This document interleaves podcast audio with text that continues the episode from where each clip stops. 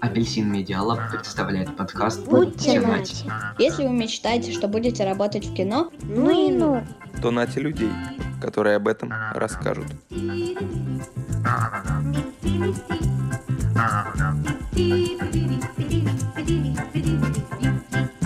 Друзья, всем привет! И это четвертый выпуск подкаста «Будьте нате». Сегодня в гостях у нас Аня Кузнецова, режиссер. И первый вопрос у нас классический. Аня, скажи, пожалуйста, кто, по-твоему, такой режиссер, чем он занимается? Режиссер. Ну, на самом деле все режиссеры очень, очень разные. Я могу сказать за себя, ну, то есть есть режиссеры, которые как бы полководцы, которым нравится, чтобы было, значит, много людей, много машин, и чтобы это все ехало одно на другое, и вот как бы они в этом получают какое-то удовольствие. Есть режиссеры, которые как бы вот они чувствуют себя такими богами немножко. Им нравится, что какие-то вот люди подчиняются их воле. А, но самое главное, режиссер это тот человек на площадке, который точно знает, про что мы все снимаем кино, про что мы все здесь собрались. То есть вот у него внутри есть какой-то, он настроен на какую-то свою волну, и он все, что происходит на площадке, он соизмеряет, оно соответствует этой волне или не соответствует. Оно вибрирует относительно этой волны или не вибрирует, оно туда или не туда. То есть режиссер это такая как бы такая вот гиперчувствительная мембрана, которая как бы понимает, правильно мы сейчас все делаем или неправильно. Ну, типа, я про это хотела рассказать кино или не про это. Вот. В музыке есть такой инструмент, камертон. Я не знаю, знают дети такой или нет. Камертон — такая вилочка, только с двумя зубчиками. И когда, например, выступает хор где-то, у них часто нет музыкального инструмента, чтобы выбрать ноту, да, как бы, чтобы все знали, с какой ноты они начинают петь. Поэтому там главный в хоре, он ту штучку стукает, эту вилочку, да, какой-нибудь предмет, и она всегда вибрирует определенным звуком, ну, типа там до. И все в хоре понимают, это до, мы сейчас поем от этой ноты. Вот. И дальше уже как бы поют от нее. А режиссер тоже такой камертон, который настроен вот на эту самую ноту, от которой он строит все остальное. И он понимает, как бы, вот сейчас актер играет в моем, ну, в моей тональности или не в моей. Сейчас оператор мне снимает так, как мне нужно рассказать эту историю, или не так. Ну, то есть вот такая штука, как камертон. У меня вопрос, есть ли у тебя какие-нибудь хобби или интересы, кроме работы? Ну, долгое время как раз кино было скорее моим хобби, чем работа. То есть у меня была обычная работа, на которой я получала зарплату, а была еще режиссура. Ну, режиссер, он же как? Я не знаю, все, чем я занимаюсь, я не могу это назвать работой. Я пишу, ну как бы, я пишу сценарий сама, я монтирую сама. Это все не совсем режиссура, но это как бы то, чем я занимаюсь каждый день. Вот. Кроме этого, ну, ничего особо я и не делаю. А раз уж ты сказал, что у тебя была другая работа, чем ты занималась до кино, и вообще, как ты пришла в эту профессию? Сразу напрашивается. А, у меня первое образование журфак. Я закончила журфак. Потом я что долго... это такое журфак? Не все Жур... понимают. Факультет журналистики МГУ имени Михаила Васильевича Омоносова. И это моя первая была профессия. Но потом я долгое время работала в компании такой, которая продает авиабилеты. Озон Travel, может кто-то слышал. И у меня там была совсем область далекая от журналистики в том числе. Я там занималась контролем качества обслуживания клиентов, то есть руководила колл-центром. Вот, такая у меня была профессия. По поводу режиссуры, ну, я в 13 лет поняла, что хочу быть режиссером. Я не знала, кто такой режиссер, я не знала, что он делает толком. Я как бы любила очень кино, и вот я посмотрела «Титаник» в 13 лет, и поняла, что так, кто главный, кто как бы это делает, такую крутоту. Почитала, поняла, угу, главный режиссер. Ну все, значит, я хочу быть режиссером. Так я это решила. Ну, как бы долгое время я ничего не делала, чтобы, собственно, им стать, потому что мне казалось, что это как-то слишком, ну, для каких-то других людей, для каких-то супер классных людей, таких небожителей профессии. А потом решилась и попробовала. А у меня вопрос, Аня, а с чего ты начала, вот когда ты решилась, да, как это проявилось, твое решение? Ну, сначала я, как бы, мне было там сколько, 30 уже лет, в общем, я была взрослая, когда решила. И сначала мы сняли просто, мы взяли, я взяла камеру на прокат, и мы с подругой сняли любительский клип. Это было первое, что мы сделали, и получили от этого, конечно, массу удовольствия. Я научилась по книжкам монтировать, установила себе программу, как бы я абсолютно самоучка была. Потом я поступила в одну киношколу, такую, как бы, которую можно совмещать с работой. Отучилась там, сняла там дипломный фильм. Поступила еще в одну киношколу, такую уже более профессионального уровня, закончила ее. А в Титан... Ты сказал про «Титаник», что он тебя восхитил, вдохновил. А чем? Было что-то конкретное, что ты подумал, блин, я хочу быть режиссером? Или весь фильм? Ну, эмоции. Ты как бы вот, вот ты смотришь на жизнь совершенно чужих тебе людей, и ты испытываешь какую-то нереальную гамму эмоций по этому поводу. Постоянно, там, он идет три часа, и три часа ты все время что-то чувствуешь очень сильное. И как бы, ну, это чудо, чудо. Не знаю, меня всегда в режиссуре привлекало чудо. Как бы из ничего ты берешь, создаешь целый мир, по поводу которого кто-то будет испытывать такие сильные эмоции. Ну, конечно, Леонардо Ди Каприо был просто красавчик, поэтому как бы в 13 лет я поняла, что он просто мужчина моей мечты. Сейчас уже нет? Сейчас уже нет, увы, Леонардо уже не торт. А, а, если уж мы сказали, э, поговорили о, твоих, о твоем любимом фильме, одном из, наверное, «Титаник», да? Может быть, ты какие-то еще назовешь, которые тебя прям перевернули? А, «Вечное сияние чистого разума». Не знаю, кто-нибудь видел, я могу смотреть его бесконечное количество раз. Некоторые фильмы, мне кажется, дети не видели эти фильмы, у меня есть такое подозрение, что их нельзя смотреть дети. А вот мне интересно, как бы, вот когда вы придумываете сценарий, вы там все написали, и вы как бы, е- есть такие случаи, что там кто-то вот категорически не согласен, вот кто-то делает? Актеры ты имеешь в виду? Ну, типа да. Ой, на самом деле актеры, да, они непростые люди, и они бывают категорически не согласны. Во-первых, актеры на самом деле довольно неуверенные в себе люди, как это ни странно. И когда человек в себе не уверен, и ему кажется, что у него что-то может не получиться, он начинает возмущаться. Все мы это делаем. Я не понимаю, что, почему здесь это происходит. Я не понимаю, почему мой актер, мой герой делает так-то и так. Вот. Я что, вам клоун, что ли, мне как сказал один актер? Поэтому, ну, как бы, да, у каждого все, ну, самое, короче, сложное на площадке то, что все вокруг люди. У них у всех есть какие-то свои представления обо всем.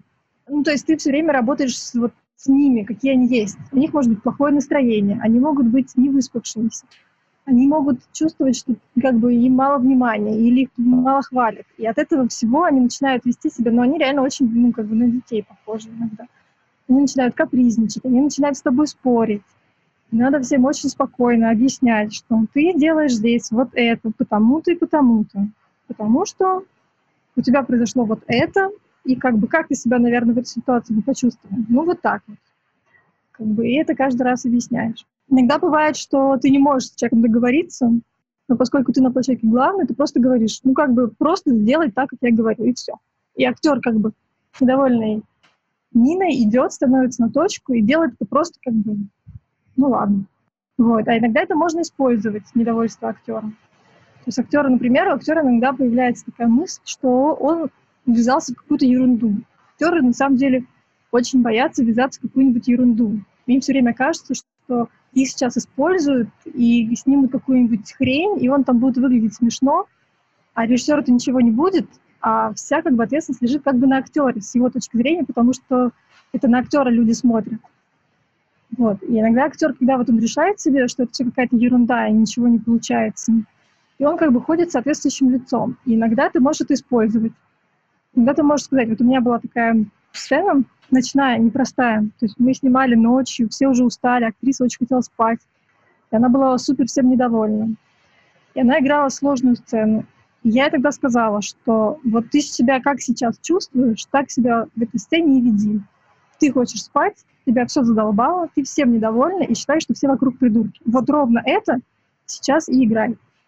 И сцена получилась очень классной. Ну, то есть она ровно это и сделала, потому что у нее было такое как бы настроение.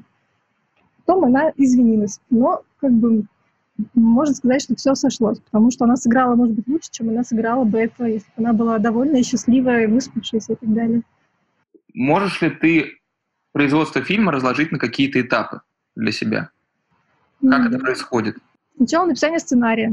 Долгое. мучительное. Это год-два. Написание сценария и бесконечного переписывания. Никогда не снимает, вот типа ты, как в кино обычно показывают, такой сидит сценарист, он пишет, пишет, пишет за компьютером, он такой ставит точку, отправляет фильм продюсеру и немедленно начинаются съемки. На самом деле ты поставил точку, и это называется первый драфт. После этого ты переписал его... Извини, один пожалуйста, драфт в переводе с английского черновик. Драфт, ну, версия, как бы первая версия. Все называют это драфтом. Да.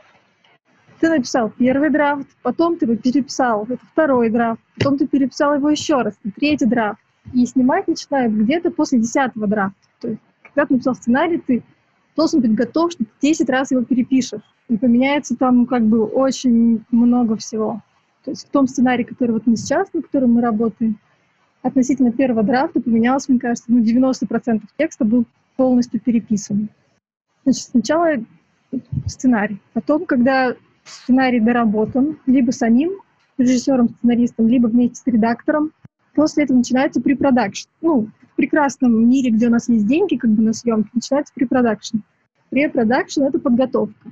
Значит, собирается команда людей. Это обязательно художник, продюсер, оператор, звукорежиссер и куча-куча, на самом деле, народа, который вроде кажется совершенно бесполезным, но без которых снимать не получается. То есть за оператором тянется руководитель осветителей, несколько осветителей. У звукорежиссера есть звукооператор, который будет держать, собственно, микрофон рядом с актером. Ну и так далее. Их безумное какое-то количество народа, тебе нужно собрать, подготовить и найти актеров. Это все как бы ну, подготовительная стадия. Потом вы с оператором садитесь и начинаете рисовать раскадровку, чтобы знать, что делать на площадке. И, короче, в общем, это очень длительный процесс. Там художник по костюму подбирает костюмы, художник-постановщик подбирает декорации. Вы все вместе ищете места для съемок. И когда это все собралось, наконец-то, только тогда вы выходите на площадку, и обычно съемки — это самый короткий этап. То есть вот на фильм там полуторачасовой, условно говоря, это будет там, 20-30 съемочных дней. Все. То есть обычно препродакшн длится там ну, полгода, подготовка к съемкам, а сама съемка 30 дней. И после этого наступает еще один длительный процесс постпродакшн, когда теперь нужно фильм смонтировать, озвучить, покрасить, ну, то есть сделать себе коррекцию, и потом уже выпустить. Угу. А, а какой у тебя из этих этапов самый любимый и самый нелюбимый? Ненавистный, я бы сказал. Ненавистный? Ну, нет, ненавистных. Не съемки самые тяжелые. Съемки я люблю меньше всего. Все остальное более-менее. Друзья, я знаю, что Аня сейчас как раз-таки написала сценарий и готовится к тому, чтобы снимать фильм, который я, честно говоря, не знаю, как будет называться. Рабочее название «Каникулы», и, в общем, там история про детей. И я знаю, что Аня подготовила какое-то задание, так ли его можно назвать, или нет? Нет, скорее нет. Я могу просто рассказать. Я Давай. Да, у меня история, она на самом деле про взрослых, но в ней играет очень большую роль 12 подростков. То есть их прям много. Мне нужно подростков 12. От 8 лет до 14 лет. Они все разные. И мне предстоит гигантский кастинг для того, чтобы 12 подростков найти. Там есть мальчики, есть девочки, есть там девочки 8 лет и девочки 13 лет. Есть девочка такая 8 лет, которая немножко как Полумна из Гарри Поттера, немножко странная, такая восторженная. Есть девочки-красавицы, и девочка полненькая, и девочка аутсайдер, ну и так далее. В общем, мне нужно гигантское количество детей, и я буду делать большой кастинг. И если, может быть, детям интересно, и кто-то из них, может быть, я, вы захотите прийти на этот кастинг, я могу рассказать о том, как происходит процесс э, проб в кино, вот, например, детей подростков. Как я это буду делать? Ну, значит, первый этап — это когда мы просто встречаемся, да, с, с ребенком и просто разговариваем. Кастинг, пробы — это стресс не только для того, кто пришел пробоваться, но и для режиссера тоже. И вот мы сначала с вами разговариваем, как бы это и снять стресс, и выяснить вообще, ну, как бы, есть ли у ребенка какой-то эмоциональный опыт, который похож более-менее на то, что мне нужно в фильме.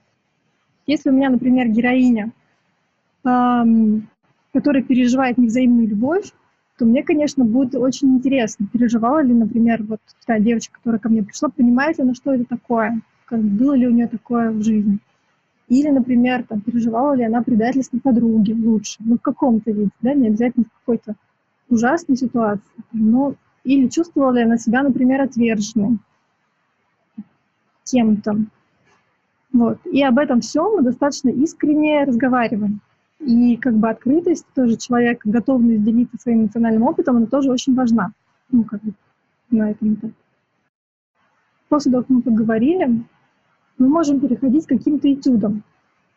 Но вот обычно всегда все считают, что ну, вот даже дети, которые занимаются, например, в театральных кружках, они думают, что их роль начинается с того момента, как они начинают говорить. То есть вот ты начал говорить, значит, ты как бы ну, начал действовать. Хотя на самом деле гораздо больше говорит о ребенке как об актере, то, как он молчит, то, как он, вернее, реагирует, когда говорят другие. И это на самом деле очень показательная вещь. Потому что люди все разные, и у всех свои реакции. И моя задача найти тех, кто реагирует так же, как реагировал бы мой герой. Ну, то есть, например, кто-то в ответ на, ну, грубо говоря, когда ему грубят, кто-то отвечает агрессией, кто-то зажимается и уходит в себя. Мне нужно понять, как данный конкретный актер, как он реагирует на то, что ему говорят. В общем, да, то есть самое главное, на самом деле, в актере, это то, как он реагирует. И тут важно самое, ну, не пытаться притворяться кем-то другим, потому что на самом деле важно, как реагирует конкретно данный человек, потому что потом на площадке мы с ним будем говорить не на языке «сыграй мне, чтобы тебе было грустно» или «сыграй мне, чтобы тебе было весело», а на языке реакции. Если, например, я вижу, что у меня актер, ну, ничего у него не происходит, я подойду к нему и буду говорить так. Вот ты сейчас понимаешь, что сейчас произошло, да, что вот этот вот герой тебя, ну, как бы обидел. Мгм. Вот ты себя как чувствуешь в этой ситуации? Да. И такой, да, мне должно быть обидно. Я говорю, точно. Почему я этого не вижу? Как? У Егора, извини, это- Ань, что прерываю, у, вот у Егора, который внимательно слушает, у него какой-то вопрос, видимо, пока. Мгм, давай. Он уже хочет сниматься. Что делать, если вот фильм не получился?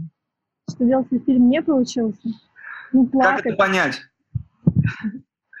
Есть критерии, которые говорят о вот- том, что фильм получился или нет? Ну, как бы он получился неинтересный, там все играют как-нибудь там в Java или типа того, типа смотреть его не хочется. Что делать, ты имеешь в виду зрителю или режиссеру? Зрителю не смотреть. Ну, Режиссеру вообще, плакать. Но это очень грустно, когда фильм не получается. Ну, такое бывает, да. Не знаю, это ну, тяжело. У тебя бывало такое? Бывало. Что делать? Что ты делаешь? Было снимать следующий. Но, к счастью, это были фильмы, которые я снимала сама за свои деньги. Я ни перед кем как бы не, была ответственна за то, чтобы он получился, ну, кроме групп съемочных. Поэтому просто ты берешь и начинаешь снимать следующий фильм. Когда понятно, что это ты снимаешь за чужие деньги, за большие деньги, это тогда очень сложно. Сколько уходит на один мультик денег? На, Не- на фильм. Мы не про мультики Ну, говорим. на фильм, значит. И сколько вы потом с этого зарабатываете? Вопрос. Я не знаю, сколько стоят мультики, потому что я не занимаюсь мультиками. И как бы, как сказать, режиссер — это самая неприбыльная профессия, мне кажется, во всей киноиндустрии. Гораздо выгоднее, если ты хочешь зарабатывать деньги, гораздо выгоднее быть оператором, художником или звукорежиссером. Режиссер, если он начинающий режиссер, он снимает за свои деньги. Никто ему сейчас денег не даст на съемки фильма. Чтобы снять какую-нибудь короткометражку, такую более-менее хорошую, тебе нужно от 500 тысяч рублей. Своих собственных кровных денег в нее вложить. Вот. Что ты на ней заработаешь? Ничего. То есть первые фильмы ты снимаешь просто для того, чтобы показать, что я умею снимать кино, я режиссер. Вот. То есть ты вкладываешь деньги в свое кино. Там, свои деньги, которые должен где-то взять до этого. Это сложно. И это как бы, ну, большой шаг. Все люди, которые идут, на самом деле, учиться во взрослом возрасте на режиссуру, это, ну, герои для меня. Потому что они тратят на это очень много времени, сил денег. И если ты, например, снимешь несколько хороших короткометражек, и тебя потом уже пригласят снимать большое кино, вот только там ты начнешь что-то зарабатывать. Опять же, на первых порах ты зарабатываешь меньше, чем актер, чем оператор там, и так далее. А фильмы стоят, ну, большие. То есть я сказала, маленькие короткометражные фильмы стоят от 500 тысяч, а большие фильмы, там уже идут миллионы, 20 миллионов и до бесконечности. Как ищете э, спонсора? Тот, кто спонсирует фильм? На самом деле главный спонсор у нас в стране это государство. Такая у нас организация. То есть все пытаются получить, у государства есть система поддержки кино. И все пытаются получить эту самую государственную поддержку. Там есть, ну, система целая, как бы, но мне кажется, это не очень увлекательная тема. Ну, то есть все подаются на гранты государства, чтобы получить финансирование. Если ты хочешь вдруг снять короткометражку за чужие деньги, то это просто вот, ну, какая-то удача. Ты просто находишь богатого человека, которому некуда девать деньги. Он говорит, хорошо, я дам тебе 500 тысяч на короткометражку. На, бери. Он понимает, что эти деньги никогда не вернутся. Если у него они есть, я знаю некоторых людей, которые нашли эти деньги других людей, но это сложно. Ты говоришь, 500 тысяч рублей стоит примерно одна короткометражка. Наверное, бывало с тобой, что ты после таких трат чувствовала себя разочарованно? Что тебе помогало идти двигаться дальше и снимать другой фильм вообще? Как, почему не опускались руки? Такой ну, вопрос. Сначала нет, сначала ты лежишь, сначала у тебя опускается все. Как бы. Ты просто после съемок лежишь опущенный и страдаешь. Потом ты начинаешь потихоньку вставать. Не знаю, на самом деле, очень помогает, когда есть какая-то обратная связь. Ну, то есть, начиная где-то с, с третьего фильма меня стали брать на фестивале. Когда тебя берут на фестивале, и ты получаешь какие-то призы, это супер поддерживает. Супер просто. Тебя, тебе говорят, какой то классный, талантливый, ты сразу думаешь, блин, наверное, я правда ничего. Наверное, стоит этим заниматься. Вот. Когда тебя, ты снял кино, потратил на него кучу денег и сил, и тебя никуда не взяли, а такое тоже может быть. Это, конечно, прям супер сложно. Ну что, ты говоришь себе, как бы, ну, а чем еще заниматься, ты говоришь себе? Ты что, правда хочешь просидеть в офисе до конца жизни? Ну, нет же. Нет, ты выбрала, попробуй еще. Пробуй еще раз. Может быть, получится. А можно задать вопрос? Конечно. А вот э, согласны ли вы э, с такой фразой, что если человек талантливый, режиссер талантливый, его и так заметят, э, заметят. Или себя нужно каким-то образом продвигать, там, вот, себя предлагать на какие-то, там, я не знаю, э, фестивали там, и так далее, и так далее. Или, или как? На самом деле, я, конечно, тот еще оптимист, прямо скажем. Но я видела просто столько примеров того, как реально очень талантливые люди не попадали никуда. Я не знаю, ну то есть как бы вот ты такой, ну как все равно мы все работаем с собой, да, это важно понимать, что то, то же самое, что я говорила про актера, будь собой, все, больше тебе ничего не требуется, просто покажи, какой ты на самом деле есть. Все то же самое относится к режиссеру. Если ты такой человек, который не может себя продвигать, то ты такой человек, который не может себя продвигать который не будет устраивать онлайн в Инстаграме, который не будет всывать себя во все как бы места. Нужно с этим смириться и делать то, что ты умеешь делать, то есть снимать кино. А, и потом может произойти, и все мы как бы уповаем на то, что происходит самый волшебный момент, когда тебя, такого замечательного талантливого, замечают, и ты получаешь свой шанс да, на, на что-то дальнейшее. Uh-huh. И это происходит далеко не сразу. То есть прям совсем далеко не сразу. Я, ну как бы, и вот ты все время живешь в ситуации, когда ты понимаешь, что ты снял что-то хорошее, и это никто не заметит, потому что его не взяли на фестивале, а его не взяли на фестивале почему? Потому что ты никогда не знаешь почему. Потому что есть люди, которые эти фильмы отбирают, и как бы ты не знал, что этот фильм хороший, если его не взяли на фестивале, его как бы нет, его не существует практически.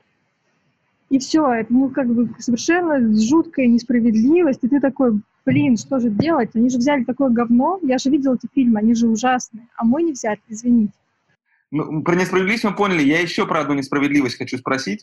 Наверное, по крайней мере, это взгляд со стороны, девушке-режиссеру может быть гораздо сложнее, чем мужчине. Или сейчас все меняется, и наоборот, тренд — это женщина с камерой. Может быть сложнее. Почему? Очень пат- патриархальное общество. Женщина с камерой, Саша, это оператор. Да-да, но женщинам с камерой тоже сложнее, прям будем говорить, и женщинам режиссерам тоже сложнее. Несмотря на там повестку вот эту типа, что мы все такие, за нам всем интересно женское кино, женские истории, но все равно поэтому желательно, чтобы режиссер был мужчина. Ну, как бы так. Да, это женская история, но давайте режиссер все равно будет мужчина.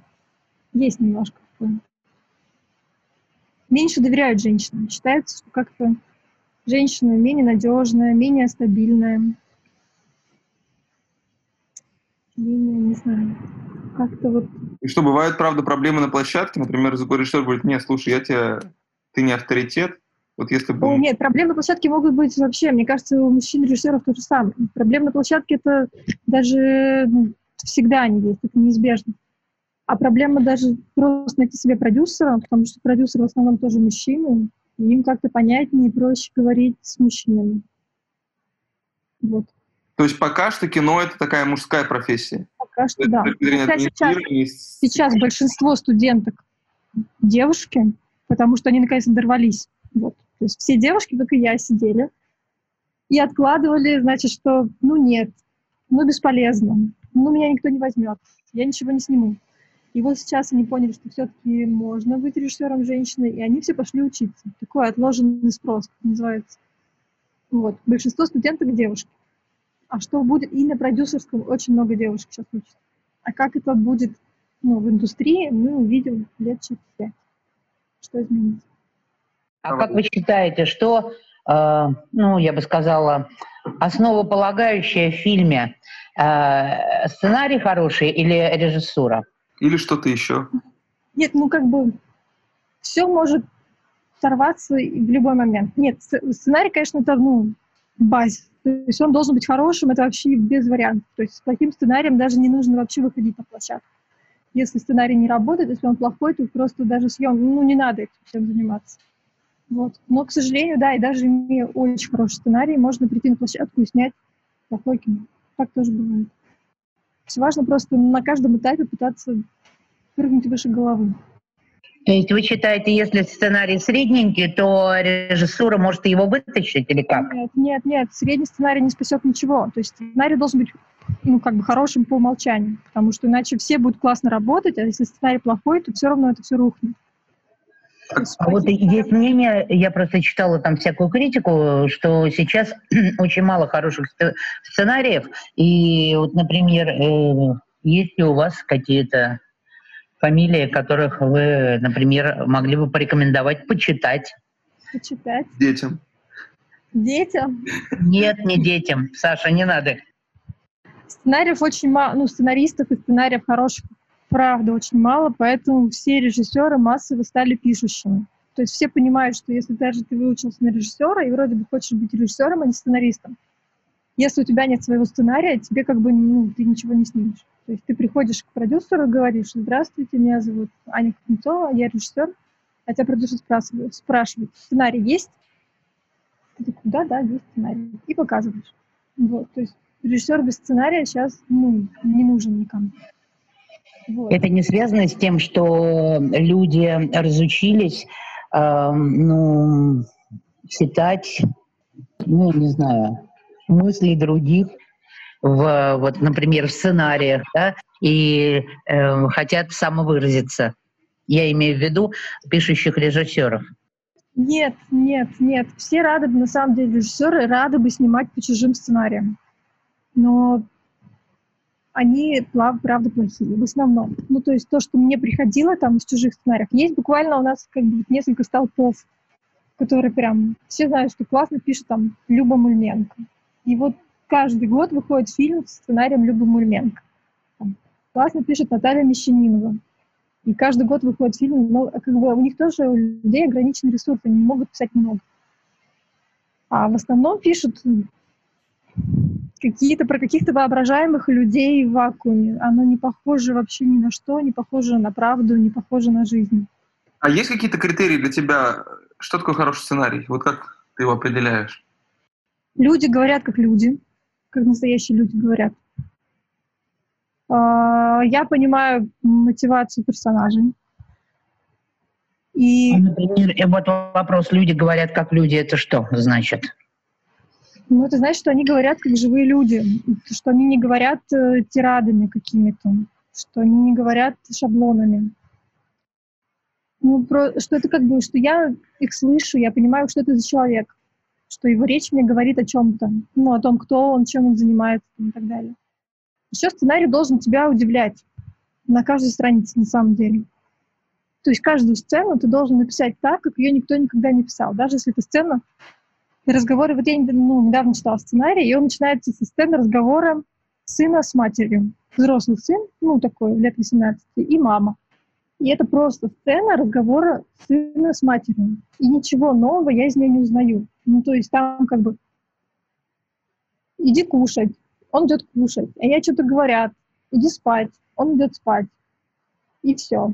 И я прочитала эту сцену, и все, и для меня это плохой сценарий. При том, что это там три страницы. Ну, это сценарий короткометражки, ну, вернее, первой серии сериала. Это три страницы там из 15, и это было ни о чем. То есть если ты берешь такую сцену, разговор сына с матерью, то ты должен показать мне что-то, в ней написать что-то такое, что ты подсмотрел, что ты увидел неожиданное. Что-то, чего я не знаю, чего я, вернее, что я это прочитаю, и сразу это, ну, как бы увижу, узнаю. Буду, точно же, вот так же бывает. Но ты об этом не думал, пока это не прочитал. На самом деле так должна быть устроена каждая сцена, где ты берешь, если уж ты берешь стандартную какую-то очень ситуацию, ты, с ним, ты пишешь ее с какой-то неожиданной стороны. Ты добавляешь туда такие детали, чтобы у меня просто все завибрировало. Боже, как классно, как он классно это придумал. Ничего себе, так можно было. Я должна как бы, ну, радоваться, когда я читаю сценарий. Как круто. Вот тогда это сценарий. А сколько лет ты работаешь э, режиссером? Я занимаюсь этим 6 лет. И сколько ты сняла фильмов? Ну, смотря что считать фильмами, да, то есть я сняла две большие короткометражки, 25-43 минуты. Я сняла 10, наверное, маленьких короткометражек, то есть это то, что там по 5-6 минут. Я сняла один документальный фильм, я закончила, и второй документальный фильм я сейчас делаю. То есть я его сняла и сейчас монтирую его. А как тебе приходит идея вообще, как она рождается, как она воплощается в жизнь? Это тоже, наверное, про процесс э, очень длинный, но как идея, наверное, не до конечного фильма э, доходит, а, наверное, до сценария. Как ты понимаешь, что это нужно записать?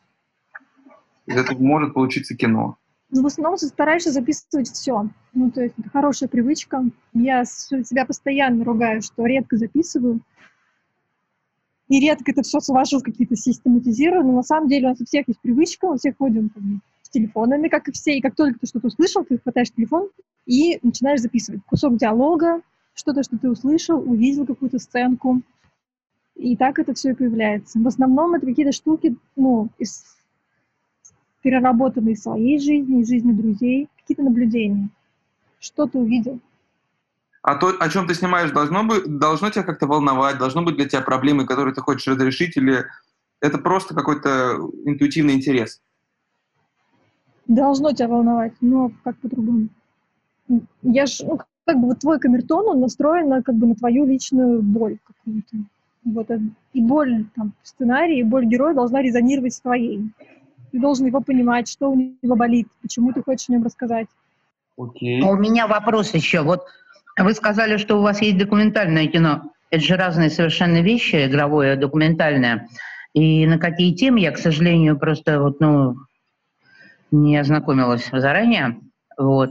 На какие темы и э, почему вот это же разное э, кино и, и, и технически, ну, я не знаю, и, и, идейно, и монтаж разный и так далее. Почему Э, вдруг интерес к, э, вот, э, к документальному, или это ну, заказные фильмы, может быть, какие-то? Нет, это не заказные фильмы. Но надо пояснить, что те документальные фильмы, которые мы снимали там в рамках школы, они не похожи на телевизионные документальные фильмы. Это больше похоже на игровое кино в том смысле, что тебя нету, ну то есть как мы снимали, это не публицистика. То есть это не то, что у тебя сидит человек, и ты его интервьюируешь, да, как бы. Вот. Это не то, что у тебя есть закадровый голос. То есть нас в нашей школе устроено так, в Московской школе кино, что ты приходишь, и самый первый семестр на первом курсе ты полгода снимаешь только документальное кино. Ты берешь камеру в руки сам. Это принципиальная позиция. Ты не можешь нанять оператора, и ты не можешь э, снимать со штатива. Ты должен взять камеру в руки и пойти снимать док. Это прям самый сложный момент во всей учебе, на самом деле, потому что все такие пришли. Мы пришли снимать игровое кино, мы все будущие Спилберги. И тебе говорят, взял камеру и пошел снимать сам. Вот. И это безумный интересный опыт в итоге получается. И ты находишь себе героя. То есть все как в игровом кино. Ты находишь себе героя, находящегося в какой-то ситуации важной для него. И ты идешь с этим героем, и все события, которые ты показываешь, они происходят в действительности. То есть нельзя просто а теперь, ну, как бы просто показать героя и рассказать за кадровым голосом, что а теперь с ним произошло то-то и то-то. Нет, ты все должен показать, что с героем происходит вот это, он едет туда и делает вот это. То есть это такое, и на самом деле оно монтируется абсолютно точно так же, как игровое кино. То есть это все-таки тоже постановочное кино? Не постановочное кино. Не Нет? постановочное кино. Это просто ты, ну, важно выбрать правильного героя. То у меня была такая история, что я познакомилась э, с девушкой на сет, которая слепая, и она пела на закрытии Паралимпийских игр. Она адыгейка при этом. Она живет в Москве всю свою жизнь но при этом она адыгейка. И после того, как она спела на закрытии Паралимпийских игр, вдруг Республика Адыгея поняла, что у них есть такая прекрасная адыгейка, и нужно срочно ее привести в Адыгею и дать ей звание заслуженной артистки Адыгеи. И как раз в этот момент с ней познакомилась я. Такая вот удача документалиста. И я начала ее снимать и поехала с ней в Адыгею, где ей вручили заслуженную артистку, где она дала концерт. И я сняла фильм об этом, о том, как человека пытаются себе присвоить. Когда вот он один, он, ну, как бы, вот, она определенная, она вегетарианка, она живет в Москве всю жизнь, она там не ест кучу всего, она там не любит сладкое, грубо говоря. И она приезжает в Адыгею, как бы на свою родину историческую, ее пытаются все переделать. А как же можно быть вегетарианкой? Обязательно нужно есть мясо. А как же ты вот это вот не ешь, а съешь? А давай с тобой сфотографируемся здесь, а давай с тобой сфотографируемся здесь и о том, как человек пытается отстоять себя, потому что я вот другой человек, я не такой, как вы хотите, чтобы я была. И это очень был интересный опыт. Есть ли что-то вообще, или, может быть, какой-то проект, или идея, или какая-то черта, после которой ты сможешь успокоиться и не снимать фильмы, или какой-то фильм ты снимешь и поймешь, что все, можно больше ничего не делать? Думаю, нет. Ну, я надеюсь, потому что у меня было, как, вот, когда я только пришла кино, я думала, ну, как минимум, я сниму вот один фильм вот, вот по этой истории, потому что я хочу рассказать эту историю. Я вот эту историю сниму, и, наверное, потом будет мне легче, я смогу этим не заниматься. И я сняла эту историю, и я поняла, что теперь у меня есть следующая история, которую я хочу рассказать. Они как-то цепляются друг за другом, и ну, я надеюсь, что они не кончатся. Что ты можешь сказать молодым мультипликаторам, киношникам? Может быть, какое-то наставление, пожелание? Что им делать, а чего делать, наоборот, не следует? Ну, не терять времени, вот что я желаю, наверное. То есть не, не говорить себе, что я не буду этим заниматься, потому что мне нужно получить нормальное образование экономическое, как хочет папа, например. Или я не буду этим заниматься, потому что, наверное, таких, как я, не берут в мультипликаторы или я не буду этим заниматься, потому что этим не заработать себе на жизнь. Как бы, если это прям хочется этим заниматься. а как совмещается, например, э, вот э, работа режиссера с материальной стороной жизни, и плюс еще, например, э, как совмещается работа женщины-режиссера с семейной стороной жизни? Ну, в моем случае никак. У меня нет мужа. И, ну, это пока. Ну, как бы, не знаю, как пойдет. А, я знаю женщин-режиссеров с детьми. Они как-то совмещают. С материальной стороной жизни все очень плохо совмещается пока. Но я надеюсь, что скоро все изменится. Ну как, надо, если ты Хорошо идти поступать по таким профессиям, когда тебе реально 16 лет, и ты можешь поступить на первое высшее бесплатное образование, прекрасно его получить за государственный счет. И пока ты не очень должен себя содержать, пока тебя могут содержать родители. Это вообще идеальный вариант. Ну, поэтому я его всем, собственно, и советую. Сразу получать то образование, которое ты хочешь, потому что потом будет гораздо проще. Мне, чтобы заниматься режиссурой, мне пришлось накопить себе большую подушку безопасности. То есть я реально копила деньги, чтобы потом иметь возможность не работать и жить это, за эти деньги. Мой, мой план такой. Друзья, спасибо. Аня, спасибо большое за разговор. Кажется, было очень интересно. Спасибо. Надеюсь, Да. до встречи и удачи тебе в новом твоем проекте. Я надеюсь, он получится классным. Пока-пока. Спасибо. Спасибо. Пока.